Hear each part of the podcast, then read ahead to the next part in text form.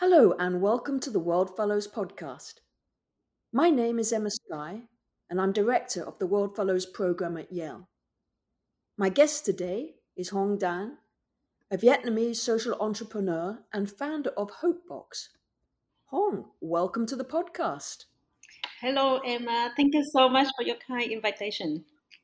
So tell me, what was it like growing up in Vietnam? What was your childhood like? So um, I was um, I was born in a very small village in the northwest of Vietnam. Um, it was very very poor back then, and it was very unequal. Uh, so it's like you would never saw a girl could finish uh, high school. Uh, so the year for us is year seven. That's that is the limit for the standard of education for girls usually um, as a girl, as a small child, I love reading and I always dreamed to become a teacher. Um, so my mom was a single mom, so she couldn't afford for uh, my tuition fees and my brothers and my sister. So um, when I finished uh, year seven, I had to make a decision to leave school, and um, that was a very very hard um, heartbreaking decision. And I knew that my mom was very sad as well. That I couldn't I couldn't make my dreams come true. Uh, so what we did was basically working on the farm. We live on the you know the harvest seasons um, when we get rice and, and stuff, but we had no other income. So life back then was was tough and was very very basic. So what happened? What did you do?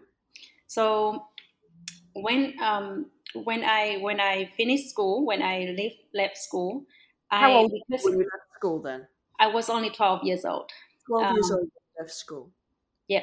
And because I love school, so I asked my brother to homeschooling for me. Um, he did it for the first semester of year age, but then he also was very busy with his school. And, you know, as a 14 years old boy, he couldn't do more.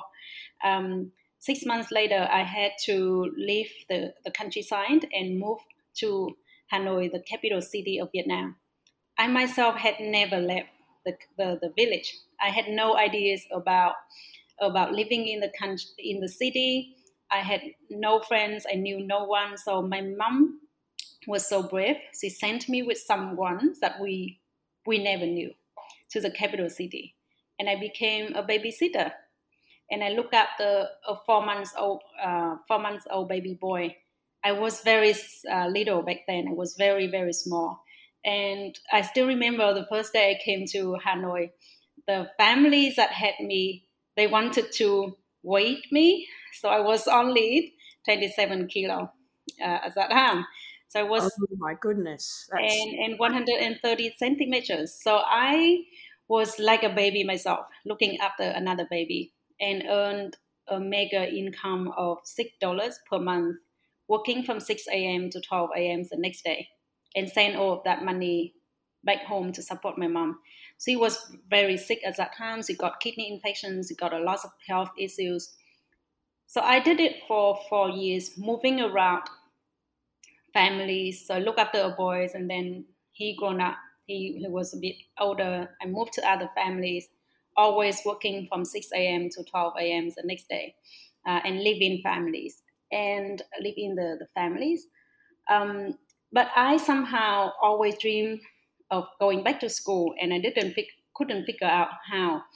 Um, but as a culture of things, girls in Vietnam back then, if we got to 16, 17, we are asked to go back to the countryside, get married, have kids, and work on the farms. And during my childhood life, I could see violence, I could see inequality, I could see poverty, like extreme poverty. So I was really frightened by thinking of going back to, to the countryside. And uh, I still had that burning dreams of going back to school. I tried my best to always read books and things like that. And um, one day I found out that I could actually go back to school in the city.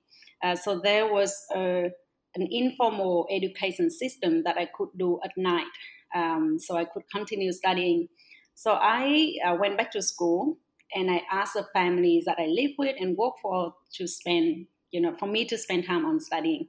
After two months, they kind of wasn't very happy about about me spending time on studying. So they kicked me out of their they kicked me out of their families during Christmas, and it was a cold winter day. Uh, it was dark. I didn't have any friends. I didn't know where to go. I didn't have a lot of money. I took my bicycle and, and I rode around the city and I got really lost. But by the chance of getting lost, I knew I met a woman who has a staircase and she says that just come and live there and you can pay less money. Um, and that area was like outside of Hanoi, is outside of the capital city. It's very basic. It's very, it's still very poor. Considered as a an area for you know a lot of people that has committed to crime, have drugs and things like that. So I was sleeping under the staircase, thinking what I should do next. I had a choice whether to stay back and make my dream come true. And to a lot of people, it sounds very crazy. No one would believe that I, I attended that education and could go to universities. Um, or I could make a decision to come back to the countryside and be like any other women in the rest in in the uh, village. So I decided that wasn't my life. I decided to stay back in Hanoi. So I spent time on seeking for for jobs, and I got cheated very badly. I got I lost all my money, all my savings. Um, so I didn't know where to go. At, at that time, I was like as a seven 18 years old girls living in that big cities in very dangerous areas. Um, I started thinking about making cooking sticky rice. So I loved cooking. So I woke up every single day. I woke up at 2 a.m., cooked sticky rice, sold it on the street. And where I sold the sticky rice, it was actually at the entrance of a school. So every day I looked at the school and I was like, I wish I could go there. Um, so I did it, and during the day, I did cleaning. I went to the market to work for other people.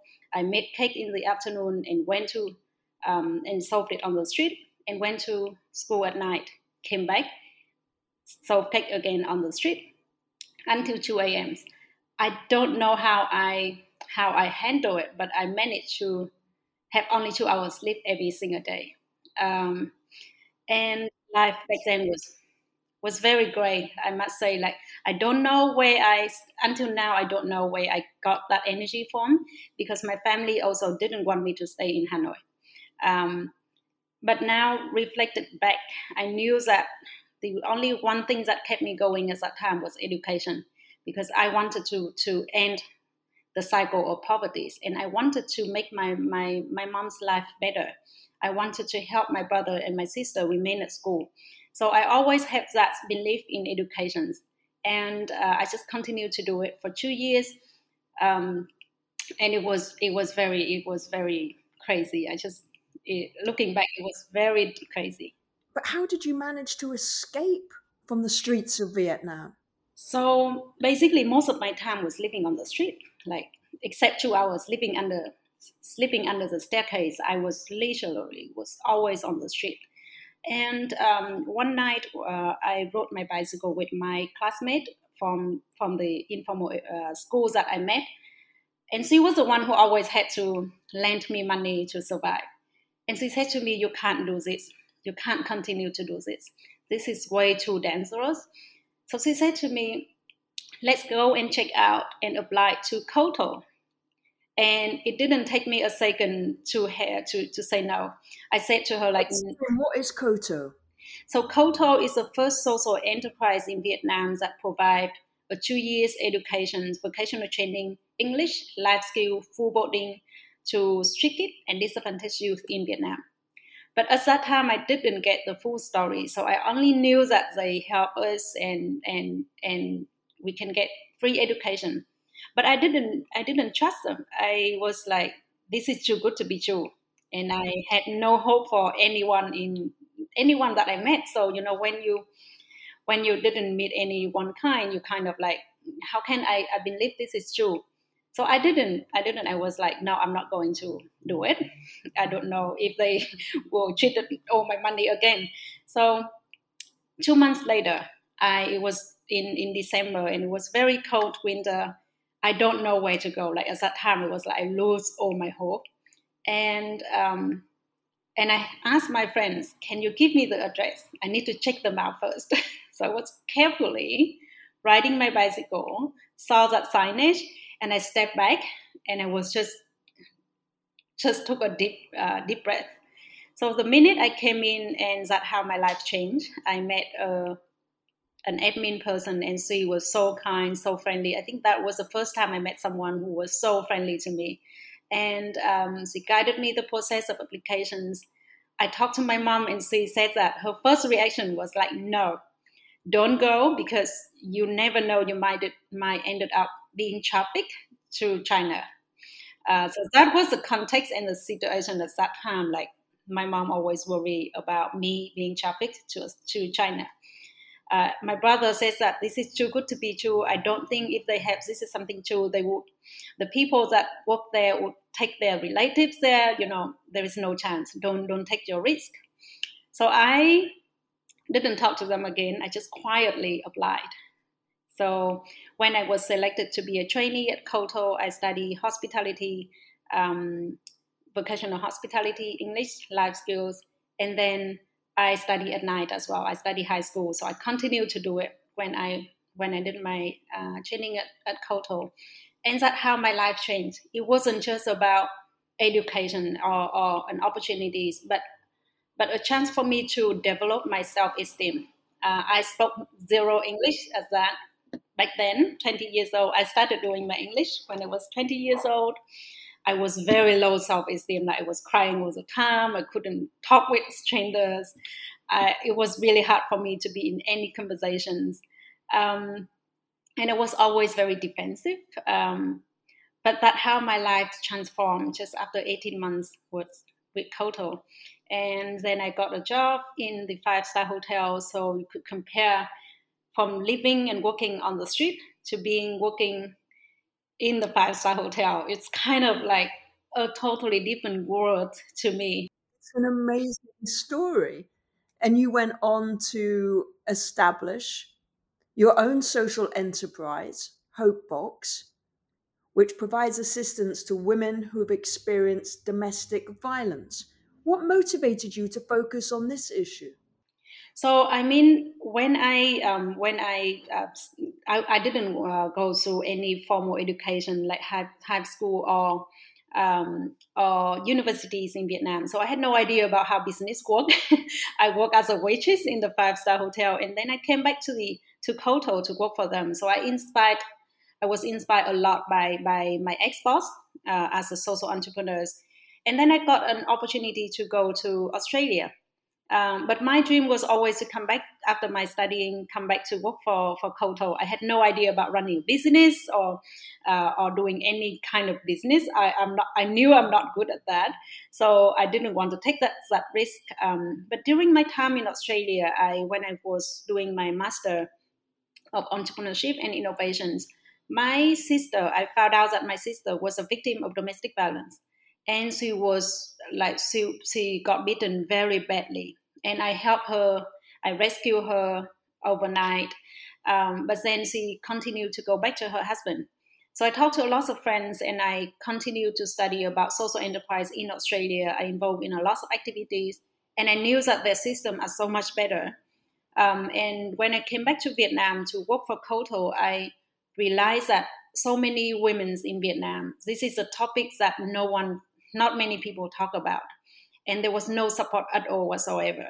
Uh, and I could learn from my family. How prevalent is it in Vietnam? What percent of women suffer from domestic violence in Vietnam? So, from a recent survey, 63% of our women are experiencing domestic violence or gender-based violence. 63 and I think it's even it's even higher. Like where I where I came from in the village until now, every time I come back, I could see like all my cousins, all my um, step sisters, all my others uh, people in the village. Most of them got domestic violence. So if we do a survey, I think it's a lot more. Um, there is no there there is one shelter in the whole city of Hanoi. So I I I ask myself what kind of values I'm supporting. I'm supporting the education for underserved communities. I, I support women's economic empowerment. And I reflect that I supported my sister a lot financially and consulting. She couldn't get away. So imagine someone who never gets that kind of support could be so hard for them. And there were so many stigmas, so many social norms, uh, face values for the families that they don't want to their their uh, children to to really get divorced. Um, and I decided to do something about it. I wanted to make my community better. Um, I don't want the next generations, the kids that has to to suffer domestic violence, become the the abuse, abuser. So um, I want to break that cycle, and that how I started Hope House that provide um, vocational training or six month training for women who are victims of domestic violence who are at risk as well. Like we want to do prevention. So they study a six month of pastry baking. They do um, passionate, um, compassionate education, life skill, um, and trauma healing. So after that six months, they can go to hotel and restaurant to work or bakery. Someone would e- even want to um, to open their own vendor, so we support them with that. And we have a kitchen, um, a production kitchen where we, we produce pastry, we produce uh, cookies and merchandise, and we pack it as a corporate gift box. So we sell it like to a lot of customers, like um, Meta, Vietnam Airlines, uh, Uniqlo. So we work a lot with corporates to not just only sell our products, but also engage the community in this course so they understand and having more awareness about these big issues that hasn't been spoken widely. Uh, so that's how I'm doing now. That's amazing story, Huong. That's absolutely amazing. Here you are today speaking fluent English at Yale University. so, what's your dream for the future? Um, my dream for the future is to expand Hope Box to different cities of Vietnam, to have uh, to scale scale up the model to make it sustainable. That's the first strategy. Is my dream is to have my sister or some other women who were in the in the position of a victims um, of a victims now can become the CEO of Hope Box. That's my dreams. Um, so my sister, after six months working for for Hope Box, she uh, got divorced. She is now having a very good life. She earned money. She she said to me all the time, like I feel like I become a different person. But for me, I saw her as my sister was year before married. Uh, so that version is back, um, and she is now the operation manager of Hope Box.